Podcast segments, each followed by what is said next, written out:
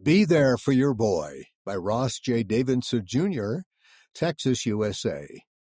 After the Spirit spoke to my father during my priesthood ordination, he turned his life around.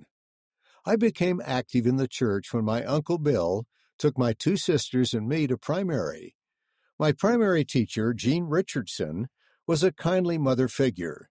I liked her and my new church friends, who were much kinder to me than the kids in my neighborhood so I decided to stay.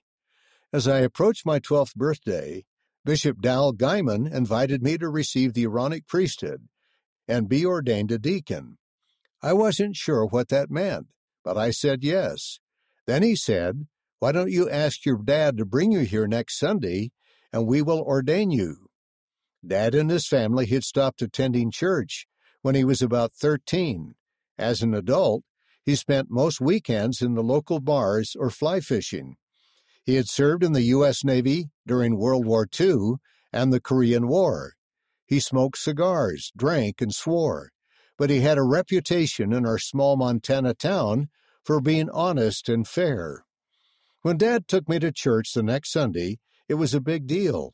When the time came, Bishop Guyman called me up and asked me to sit in a chair. Several men, but not my dad, put their hands on my head and performed the ordinance. I felt the heavy weight of several big hands on me. Dad, sitting on a bench a few feet away, felt a different kind of pressure in his chest. A voice spoke to him inside, saying, You need to be there for your boy the next time this happens. In the weeks that followed, Dad turned his life around and started to attend church every Sunday. Soon the church became the central focus of our family life. Dad became my deacons, teachers, and priest quorum advisor, my Sunday school teacher, and my basketball, softball, and volleyball coach. While we were home teaching companions, Dad helped other men and families return to church activity.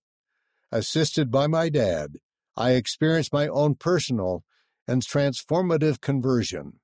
Since then, I've tried to be sensitive to men who, like my dad, might respond to an invitation to become the best dad they can be.